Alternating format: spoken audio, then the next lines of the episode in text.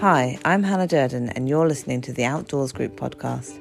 This podcast is a call to arms to get children and young people outside again. It's your one-stop shop for all things outdoor, child, young person and education related. Thanks for tuning in. Today I'm pleased to be joined by not one but two guests. Leonie Ellis is an accredited play therapist and supervisor and a member of the Collaboration of Outdoor Play Therapists. And Daisy Thomas is a newly registered play therapist with a background of working with autistic children and children with emotional or behavioural issues in the outdoors. They both work with students from the outdoors school and have kindly allowed me to steal them away for a bit today for a chat about play therapy. Thanks for joining me, guys. No problem. Hello.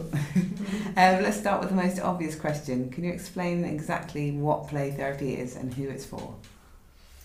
So play therapy is a form of psychotherapy for children that uses play as a form of communication and expressing their thoughts and feelings and to work through any emotional issues that they've got in their lives. And it's about the age of 3 to 12-year-old is the sort of range, or anyone who can still play, really. But that's roughly, typically the age range that you can do play therapy with. Yes, it's a sort of intervention, a therapeutic intervention, and the same as adults going to see a psychotherapist or a counsellor or a therapist, but it uses play and a toolkit, which maybe Daisy can tell us about the toolkit. Yeah, so in our therapeutic toolkit we have lots of different things. So we have puppets. They're great. They can be used to kind of reenact issues that have gone on, like Centred Away from Self. Yeah, like little hand puppets. Yeah, hand puppets. Yeah. You've got a nice big bird one, or all sorts of things. Drawing and painting and kind of the arts stuff. Play is really great for helping work through emotions. Often the sand tray is used. That's kind of the classic therapeutic play thing that people kind of imagine play therapists using. So we have lots of symbols, so lots of kind of little toys, so houses, people, mum and dads, all those kind of things, and they can be used to kind of play out their world in the sand tray, which can be really beneficial to the children. Also lots of music, so lots of drums, I've got a little guitar in mind, so all sorts of things like that that the children can use to kind of play out what's going on in their world, or just get out their emotions. If they're really angry, bang the drum really loud, and the therapist will match that kind of energy and let them know that it's okay to bang that drum really loud, and that's really important. Have I missed anything else? Sometimes people add other things. Creative stories. I love creative stories. They're kind of a way of dealing with an issue without putting it on that child. And kind of, depersonalising the problem that might be going on in a kind of a non- formal way. So like the use of metaphor is really important, so we could compare a child to a star, and we could use that in our stories, and loads of theorists have worked, and they've said that metaphor kind of lights up more parts of the brain than anything else. So working in metaphor a lot is really important for these children, because their brain lights up and they're able to process a lot more. It's really interesting. Do you guys think it's quite mainstream, play therapy? Do you think a lot of people are kind of accessing it around the country, or? Yeah, I do. I've been doing it now for 16 years, and I've always had a full waiting list. And it's one of the things they teach on social work courses, is one of the only interventions for children who've gone through trauma and neglect, abuse, horrible stuff. It's one of the only things that intervention that can work with children, that can work, as if therapy can never work. So fix them, it's the only thing that they can engage in to try and solve some of issues. So it's often social workers contacting me, but so it is definitely mainstream. It's big in America as well. And is it a mix of social workers and schools and parents kind of requesting it for their kids? Definitely, and local authorities nowadays. Special guardianship teams. Adoption support teams as well. Well, and it's definitely like the need for play therapists is great. Lots.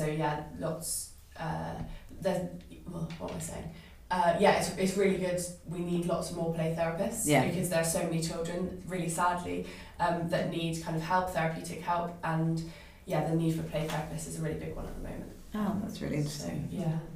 How do you guys come to being play therapists? So you said 16 years, Leonie, and you said quite a long time. What's your kind of journey to getting into it? This was nice to think about this. I was working in a preschool and I was about 26 and I thought I want an adventure. So I volunteered in Sierra Leone for 3 months in my sort of had a long summer break, and volunteered for a children's charity that was working with child soldiers. We were reunifying them. It was just after the war in Sierra Leone, reunifying them with their families. And I just felt so useless. My main job in helping was actually just driving the car. Yeah. So the local staff couldn't drive the car. But there was so much need, psychological need, you know, that was needed to support these kids who'd been through this massive trauma that I felt really like there was more I could have done. So I went back to the UK and I did a counselling course, thinking, oh, this would be a really transportable skill around the world. Yeah. And I thought, oh yeah, I really like this. I really like it. And I looked at the British Association of Counsellors and Psychotherapists website where they recommend courses, and I saw this course of play therapy. I thought, oh, I found my profession. Yeah. Combining my work with children and therapy was like, yeah, my dream job. Like got really exciting. Yeah. Which was similar to when I did the forest school training actually, and combining the two with play therapy. Forest school, and that's they were both real light bulb moments, finding these two professions. Oh, awesome! So when you did the course, did you start kind of practicing quite quickly? Yeah, you have to. It's a practice-based masters. Okay. So it took me 7 years to get the whole masters, but you've got to start practicing straight away because it's a postgraduate qualification. Yeah. So I think I moved 3 continents, had 2 children, and so but I practiced all over the world. I did my clinical practice.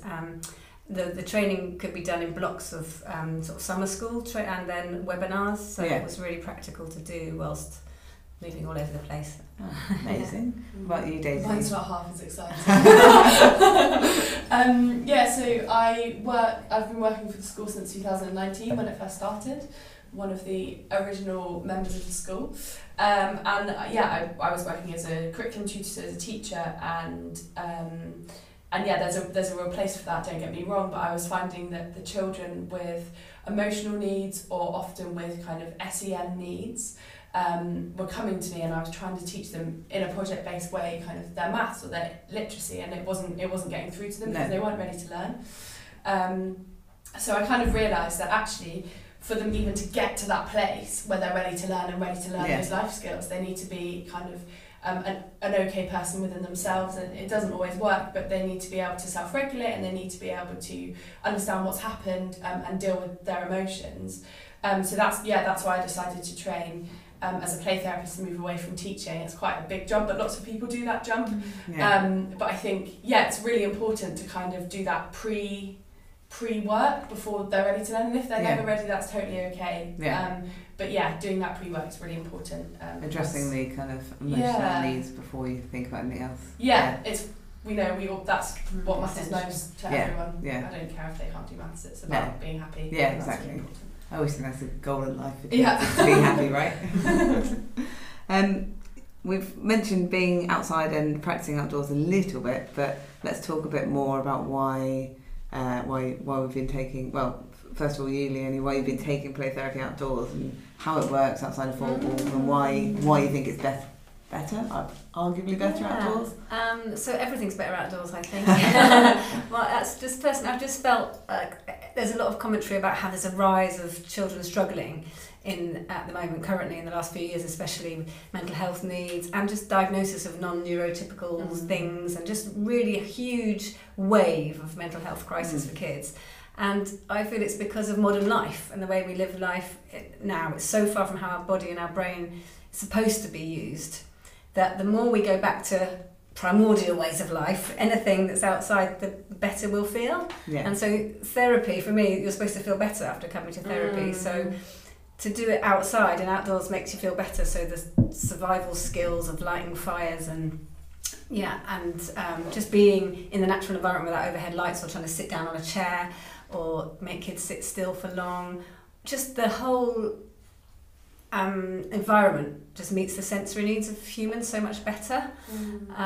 It's how we're supposed to be, so I feel it makes us feel better. So it just makes a lot of sense to me, that if you're going to make children feel better through therapy, that you can also add in the outdoors. It will help. How did you start taking them outdoors? Was it just... I've got a lovely TOG talk on YouTube about it. They go quite into a lot of detail. If anyone wants to look that up, Taking Play Therapy Outdoors, it's called, on YouTube, just so you can see a bit what it looks like. But I had a boy that just wouldn't stay in the playroom, and he just wouldn't stay in the classroom, and had been referred to me from a primary school, and he just couldn't kept kicking the wall and hanging upside down on the sofa or leaving the room. And it's really rare that children don't want to walk into a room full of toys and play with a dedicated adult. You've got 45 minutes with this person to do whatever just you like. Play, And he just couldn't. And so I just was at my almost saying, I give up, it's not engaging. And I heard that he'd been completely different on a school trip, and they'd taken him out to the beach in the staff room.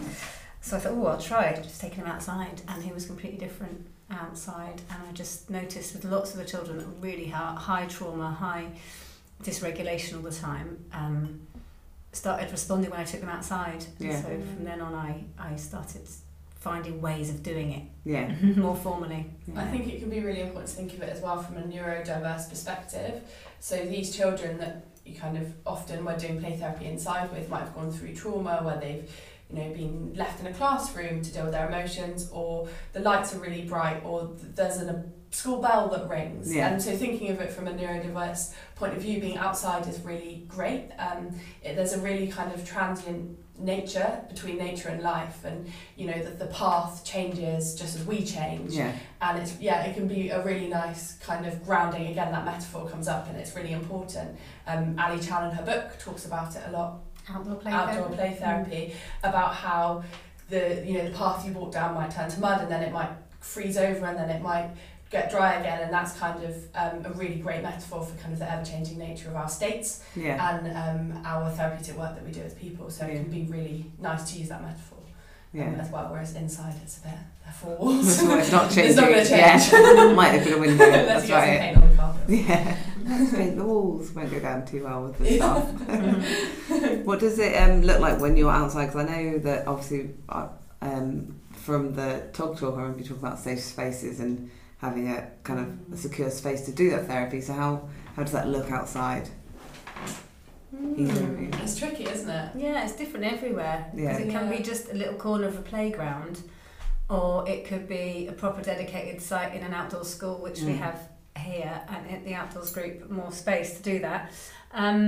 But it's or I've got in my private practice, I have an indoor room that's got a covered area, a French windows open to an outdoor covered area, and then an outdoor space, so they can go through the whole spectrum of indoor, half outdoor and outdoor in the whole session. And I teach on a course, best practice and outdoor play therapy, so I get to see a lot of groups of people, and every time I hear they have such different scenarios. I was just thinking, because I obviously looking out the window at the woods, but of course not every person that's taking play therapy outdoors is going to have a woodland on their doorstep. And I really think there's a need for a space that play therapists can use. Not the typical play therapist that might not work for the company, doesn't have access to 44 acres of woodland that we can do these things in. So I feel that there's a need to set up outdoor play therapy spaces that lots of other people can use as well. I think that's a great idea. Brilliant. One lady on the course that I taught, she's just bought her own bit of woodland, and she's making a play therapy space in it. She's built a play therapy tree house. Oh, brilliant. Oh, so it's cool. Like it's raised, it's on stilts, so it's not like really high in the tree, but it's around the trees, and it's a big flat platform with a roof. It's just awesome. That's amazing. That's my ideal scenario. I don't want that. I was just about to say, I want one of those in my garden. So it's a bit far away. And so can you tell us a bit, Leonie, about the Collaboration of Outdoor Play Therapists and what do they do? Yeah, so we are a pioneering group of play therapists that just want to start taking our practice outdoors. It was started by Alison Chown, who wrote the book Outdoor Play Therapy in 2017, and Kate Maquette, who's ran training courses of taking play therapy outside for years. Lots of people just kept growing. The interest in it kept growing. They kept getting so many emails and questions, so they made this group, this networking group. So it's a non-for-profit kind of, we just started meeting and getting guest speaker to talk about what they did, like with animal assisted therapy, or how for a school leader on how they did stuff, and then it's built up now to being where we run training courses in best practice to teach. So many play therapists want to take children outside, but they're very nervous about it. Yeah. Mm-hmm. And I'm a forest school leader as well, so that immediately makes me know how to do risk assessments and have the correct insurance and all the right procedures in place, first aid and things like that. But obviously as a play therapist, you don't have that. Mm. So a lot of play therapists are self-employed, so you need to cover all this sort of stuff yourself. But there are ways of doing it. You don't have to be a forest school leader, and we cover all of that in the course or in Alison Chown's book. It does go sort of the practicalities. Are they online courses, or is it in real life? There was online and face-to-face. We did the online one is very popular because there's people overseas do it. Lots of this, it's we've got people from Malaysia, Australia, all tuning in. Yeah, that's so cool. Over the summer. And you've seen a lot of people doing their training. It's over since COVID. It's just got huge. The last 2 years, it's got much bigger. And we're a really informal group, so we're now just getting. So we've got a Facebook page, and then we're just getting our website up and running. So we're going to become a membership organisation, and we'll meet up like the Forest School Association, almost a bit informal. We'll have some networking meetups once a year. And then we'll run this best practice training course just to make sure that people are practicing safely outside. Yeah. Mm-hmm. Yeah. Yeah, that's a good point, isn't it? Because you want to make sure that no one's saying that they're part of the group and then not. Yeah. Not just sticking to the because there's really important things, not just the sort of safety stuff and the legal things like getting permission to use the land and making sure risk assessments are done and making sure you've got a colleague that knows where you are, or that you're not just out on your own and you've got no first aid or no. No phone signal. It's also just the container of the therapy being safe. One of the main things is the confidentiality of the space. Yeah. So I nearly always start inside with a child at first when I can, to build up that sort of get to know the child, because it's not always the right thing to take a child outside. No. Sometimes they're very anxious, or they really don't like getting dirty, or they're terrified of bees. Yeah. And then they definitely don't want to go outside. So there's got to be the right sort of child that they're okay with being outside, and that you've got to have the right things in place to do that. Awesome. Safely. Yeah. What do you think the future holds for play therapists? Do you think? That's a big question. Yeah. I mean, I'm guessing that, as you said, the need's getting bigger recently, particularly after COVID. I think the shift to outside is what is kind of starting to happen at the moment, and I think that will soon snowball. Hopefully it will snowball into a bigger thing. So on the course you did recently, was there, were the other people who were doing the training thinking about outdoors as well, or they're mostly traditional kind of? Mostly the training's quite formal, and it's all indoors. And hopefully, Leonie and Simo are putting together a course to kind of champion that. And I think the shift to outside will happen, and I think it's happening now with the work that lots of people are doing, but it's happening very slowly, and I think it will start snowballing, and it will happen a lot more. Yeah, more courses are coming up, how to take play therapy practice outdoors. And art therapists have been doing it for a long time, and environmental arts therapy and ecos therapists and nature-based therapy. It's all been happening a lot with the adults. Horses and stuff. That's lovely. I've seen more equine therapy for kids recently as well. Yeah. Like, it seems to be on the rise. Yeah, and actually after COVID, people are starting to understand the importance of therapy, and the importance of using the outdoor spaces, because obviously we couldn't be inside altogether for so long. Yeah. And during that time it was awful, but it was quite useful for people to take the shift outside. Yeah, they were forced to go outside, weren't they? Go outside with one person, go outside with 6 people. Yeah. So I think the move to outside. Yeah, I definitely think so. I mean, it's growing as a profession as well. It's becoming more known. Like I say, it's still quite relatively new. It started in the sort of 40s in America, and so it's still growing as that people don't know so about it. It's getting there, and it's the outdoor. I think bit does add a whole new dimension to it, which is the two main training bodies in the UK, PT UK and British BACP. What do they stand for? Just for anyone listening. Play Therapy UK and British Association of Play Therapists. Okay, yeah. They're the accredited bodies, governing bodies, where we accredited on their registers. They are both looking at running. They endorse the course that we ran for COOPT, Collaboration of Outdoor Play Therapists. Yeah. They endorse that course, and PT UK looking into adding training to to make it more formal and official, because people are starting to do it anyway. Yeah. But there's no formalised way of doing it yet. So to make sure it's safe and that people are following the right practices, it's important.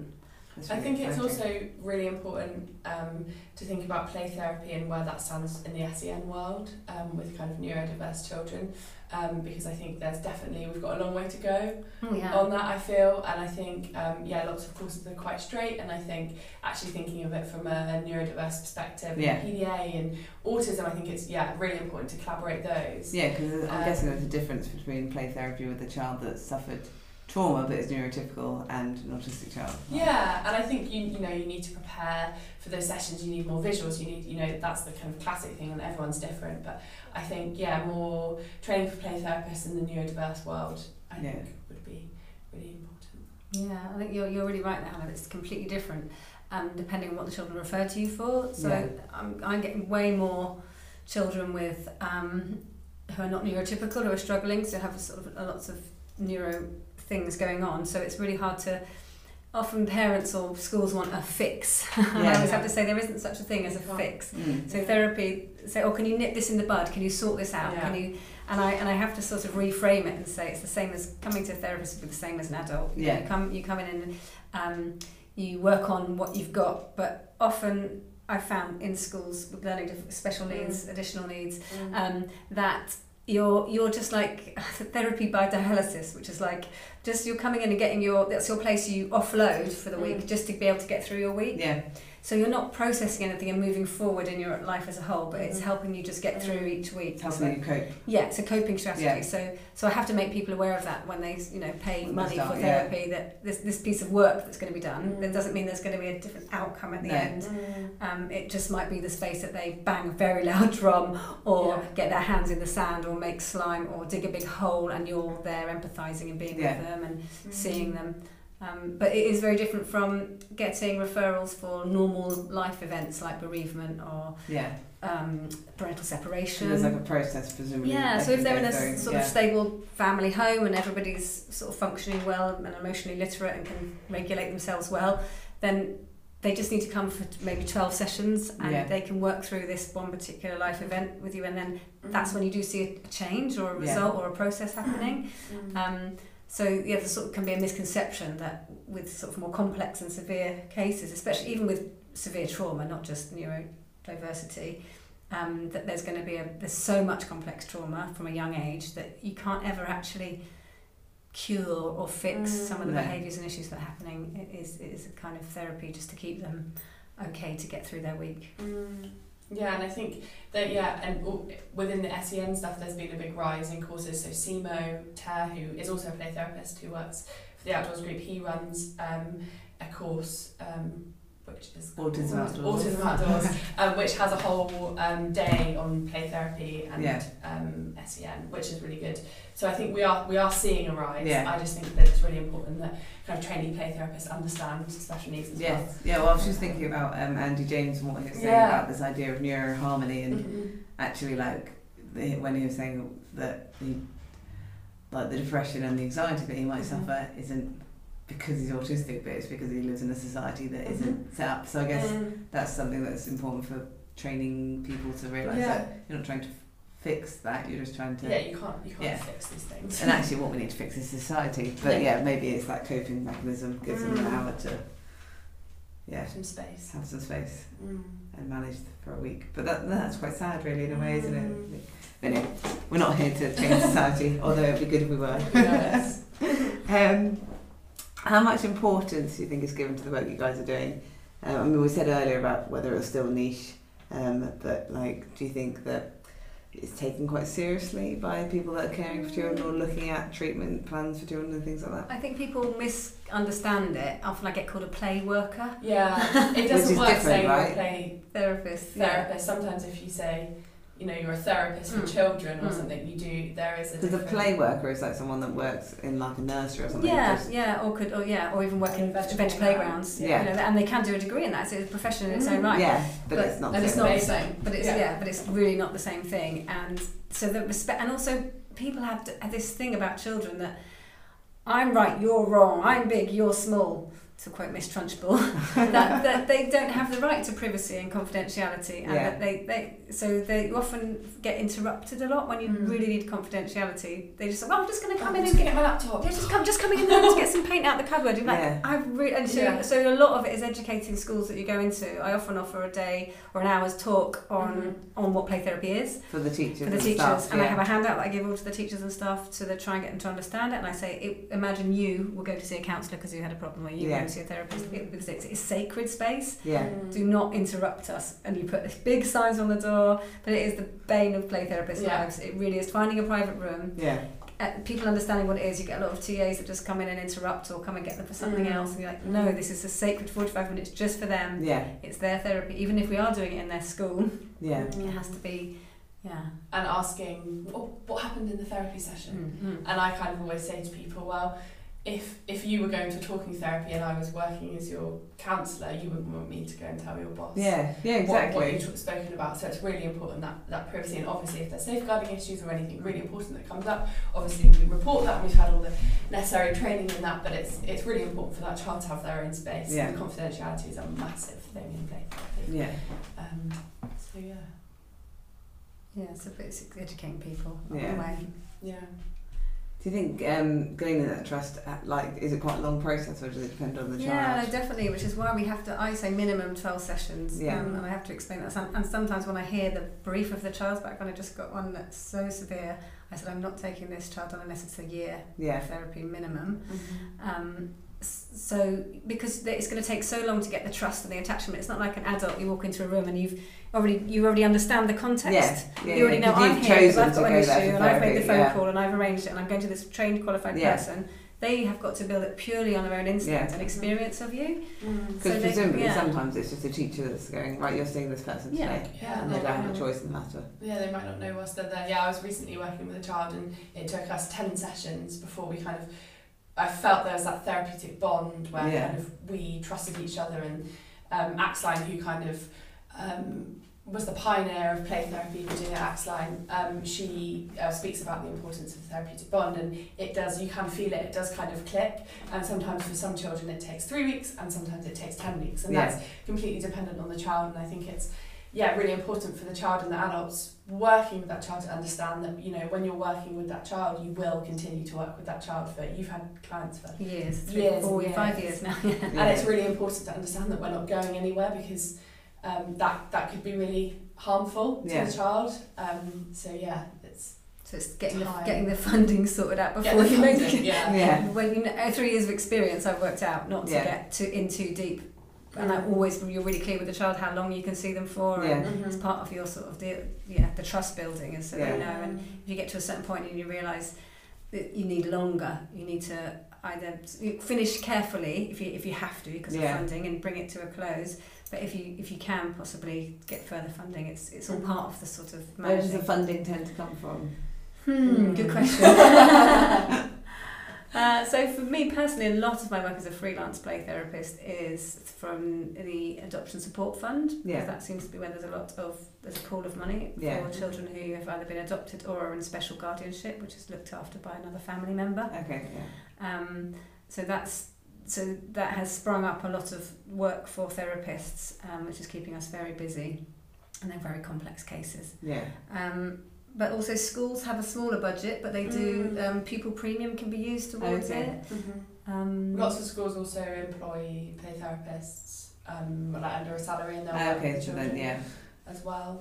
It's not often you get a full-time job. It's like CAMS will have several on as full-time jobs, but that's really hard. Really hard in CAMS. I've heard about the waiting lists for CAMS at the moment, how under pressure they are. So and the workload is quite a tough job to do. The workload on those play therapists is really high. It's almost like a conveyor belt of children coming in, and you've got to see them as many as you can. Whereas when you're private practice or independent, you can manage your workload more carefully and try and balance it across severity of need. You never have it too imbalanced towards a lot of trauma, and you have a mix across your workload. I think in other countries like Wales, for example, they have a different kind of view of play therapy, and I know someone that's working with play therapy and refugees for a charity, for example, and the charity are paying her, and all sorts like that. It's incredible. And I think yeah, depending on where you are, different counties, different. Do you think Wales takes it more seriously then? What do you think? I don't know. I don't know much about Wales, but I do think that there's different pots, like trusts. They have a lot of different pots, Wales, okay. That they keep going, and actually, I think, yeah, I think play therapy might be up there. Yeah. Quite a lot. Lots of county councils. It's recognised. And it's recognised. Yeah, there's lots of jobs in Wales. Okay. Yeah. I'm not Welsh, I'm English. Wasn't a plug. I was going to say, if we suddenly lose you, we know where you've gone. You're going to Pembrokeshire. And in America, it's all insurance, paid for by insurance. Okay. So it's a very different system, isn't it? Yeah. Yeah. Mm. Do you think, so because of the funding, I'm assuming you do feel like it's accessible to kids from all backgrounds? Because I know that parents can pay for it privately, but do you feel like...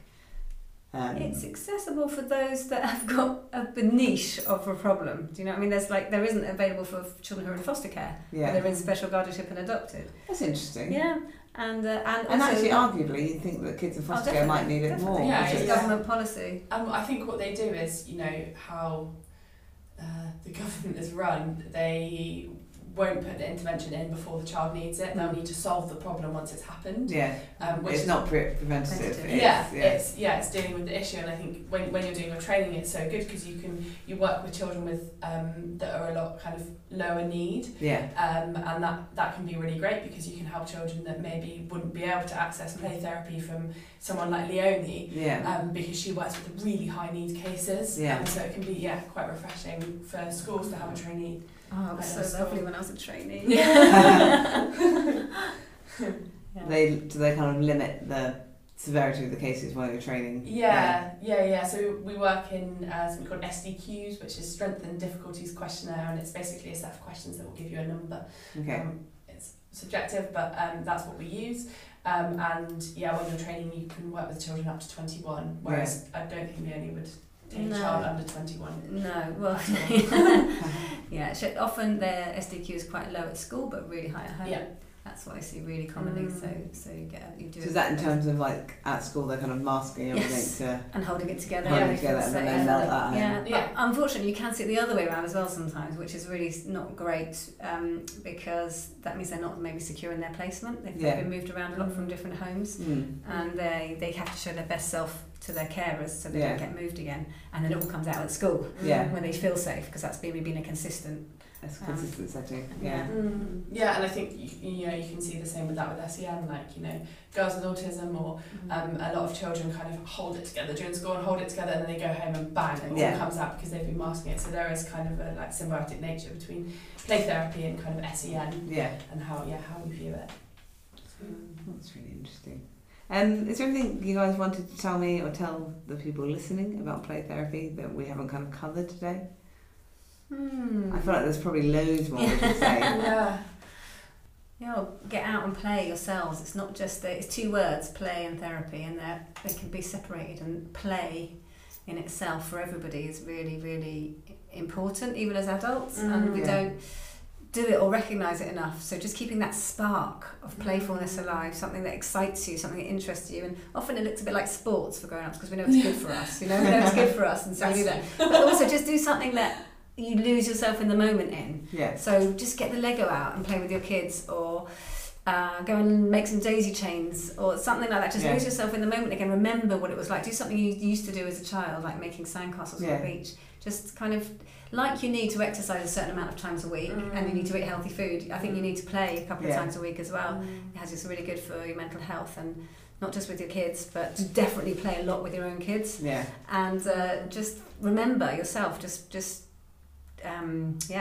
Be playful. I was talking to someone the other day, and they were saying that they don't have kids, and they were saying that they miss that kind of playfulness, but they don't know how to access it without having a child as an excuse to access it. Yeah. And I was like, it's actually quite sad, and I was like, I don't know what it is that stops us. I guess maybe it's fear of judgment from other people. Yeah. Being grown-ups. But I think being a grown-up is playing. I think, the second you stop playing, that doesn't make you a grown-up. No. Doesn't make you a grown-up at all. It doesn't count. No. I think grown-ups play too, and I think it's really important, for that to have that playful attitude as well. Yeah. Awesome. Well, Thank you so much for your time today, guys. I know you're very busy, both of you. Thank you. And we're always at the end of term as well, so I'm sure there's loads of things everyone's trying to cram in before that. Yeah. But before you finally go, I've just been asking everyone these three questions, so I'll ask you guys these. Daisy, I'll ask you first. How do you relax? Oh, what do I do to relax? I do pottery. Oh, nice. Yeah, I'm part of a pottery cooperative in Exeter. And one of the new members always. And yeah. What does a pottery cooperative mean? So is it just people that pot together? People that pot together, yeah. Yeah, it's run kind of collaboratively. Yeah. And I think we have 15 members, and it's in the basement of St. David's Community Centre. Okay. And we rent it off them for kind of not a lot at all, and it's very cheap and accessible to people. We run lessons and classes there, and I make a lot of plates. That's what I've been doing recently for a commission for a farm. So oh, nice. Making plates is how I relax at the moment. Love it. Leonie, how about you? How do you relax? At the moment I'm doing this amazing course, which also covers the question of what I'm reading at the moment, which is Environmental Arts Therapy and the Tree of Life, okay, by Ian Siddons Higginsworth. He's a local therapist who's teaching a course, and it's been lasting a year, so I've been doing one weekend a month yeah. for a year, and it's based around the Celtic tree calendar, and we study a different tree every time and the mythology around the tree. That's so cool. Yeah, but it's really this month's tree? It's hazel tree, which I've just found so amazing, because as a forest school leader we appreciate hazel so much anyway. Yeah. So I could really get into it this month in my appreciation of hazel and learning all her traits and characteristics and special myths around her. But yeah, she's a female in my mind. But it's learning how to use the environment in therapy. So we go out and in a group, it's a kind of a group therapy experience, and learn how to. So it's art therapy. So we build. Say we want to talk about our life story. We can use the ground and use sticks and seeds and buds and flowers to draw a timeline of our life story to kind of get perspective on it. Or if we want to deal with some anger, we can get some huge, great, rotten sticks and smash them over a fallen tree, or get built into a cage of rage and then rage our way out of it. And it's highly therapeutic. Amazing. It's amazing work. So that's kind of what I'm spending quite a lot of my time doing at the moment, doing these sort of groups, the whole weekend in the woods.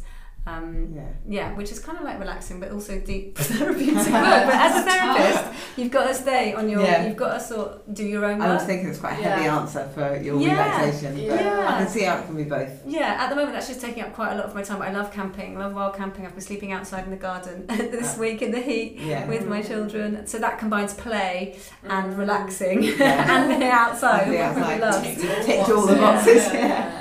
And so you've already said what you're reading right now. Just tell us the name of the book again. It's called Environmental Arts Therapy and the Tree of Life by Ian Siddons Higginsworth. He's a hero of mine. Awesome. What about you, Daisy? What are you reading or listening to? I'm kind of cheating. I'm not currently reading it, but I did read it, and then I lent it to Leonie. She gave it back to me today, so I've got it in my hand. Yeah. And it's Nature and Therapy by Martin Jordan, and it's about understanding psychotherapy in outdoor spaces, and about the therapeutic rationale for using nature-based therapeutic practice. Amazing. So it's really useful. I love that both the therapists have got therapy books as their thing they're reading right now. You can't switch off.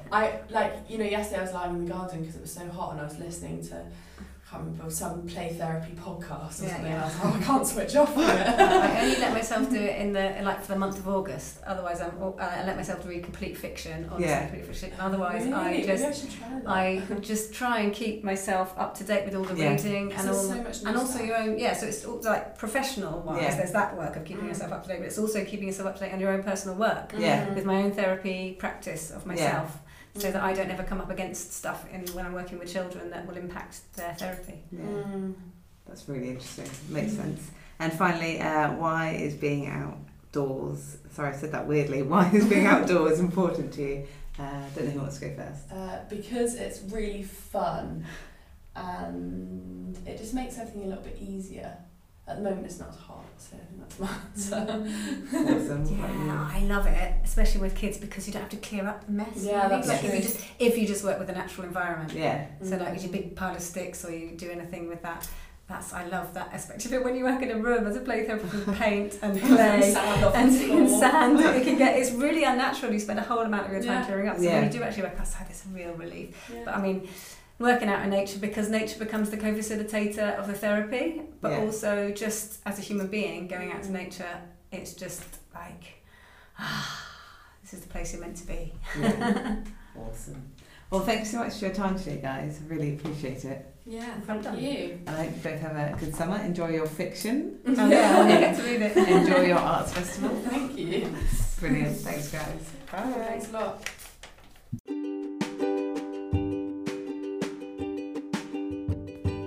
A really big thank you to Daisy and to Leonie for joining us to talk about play therapy.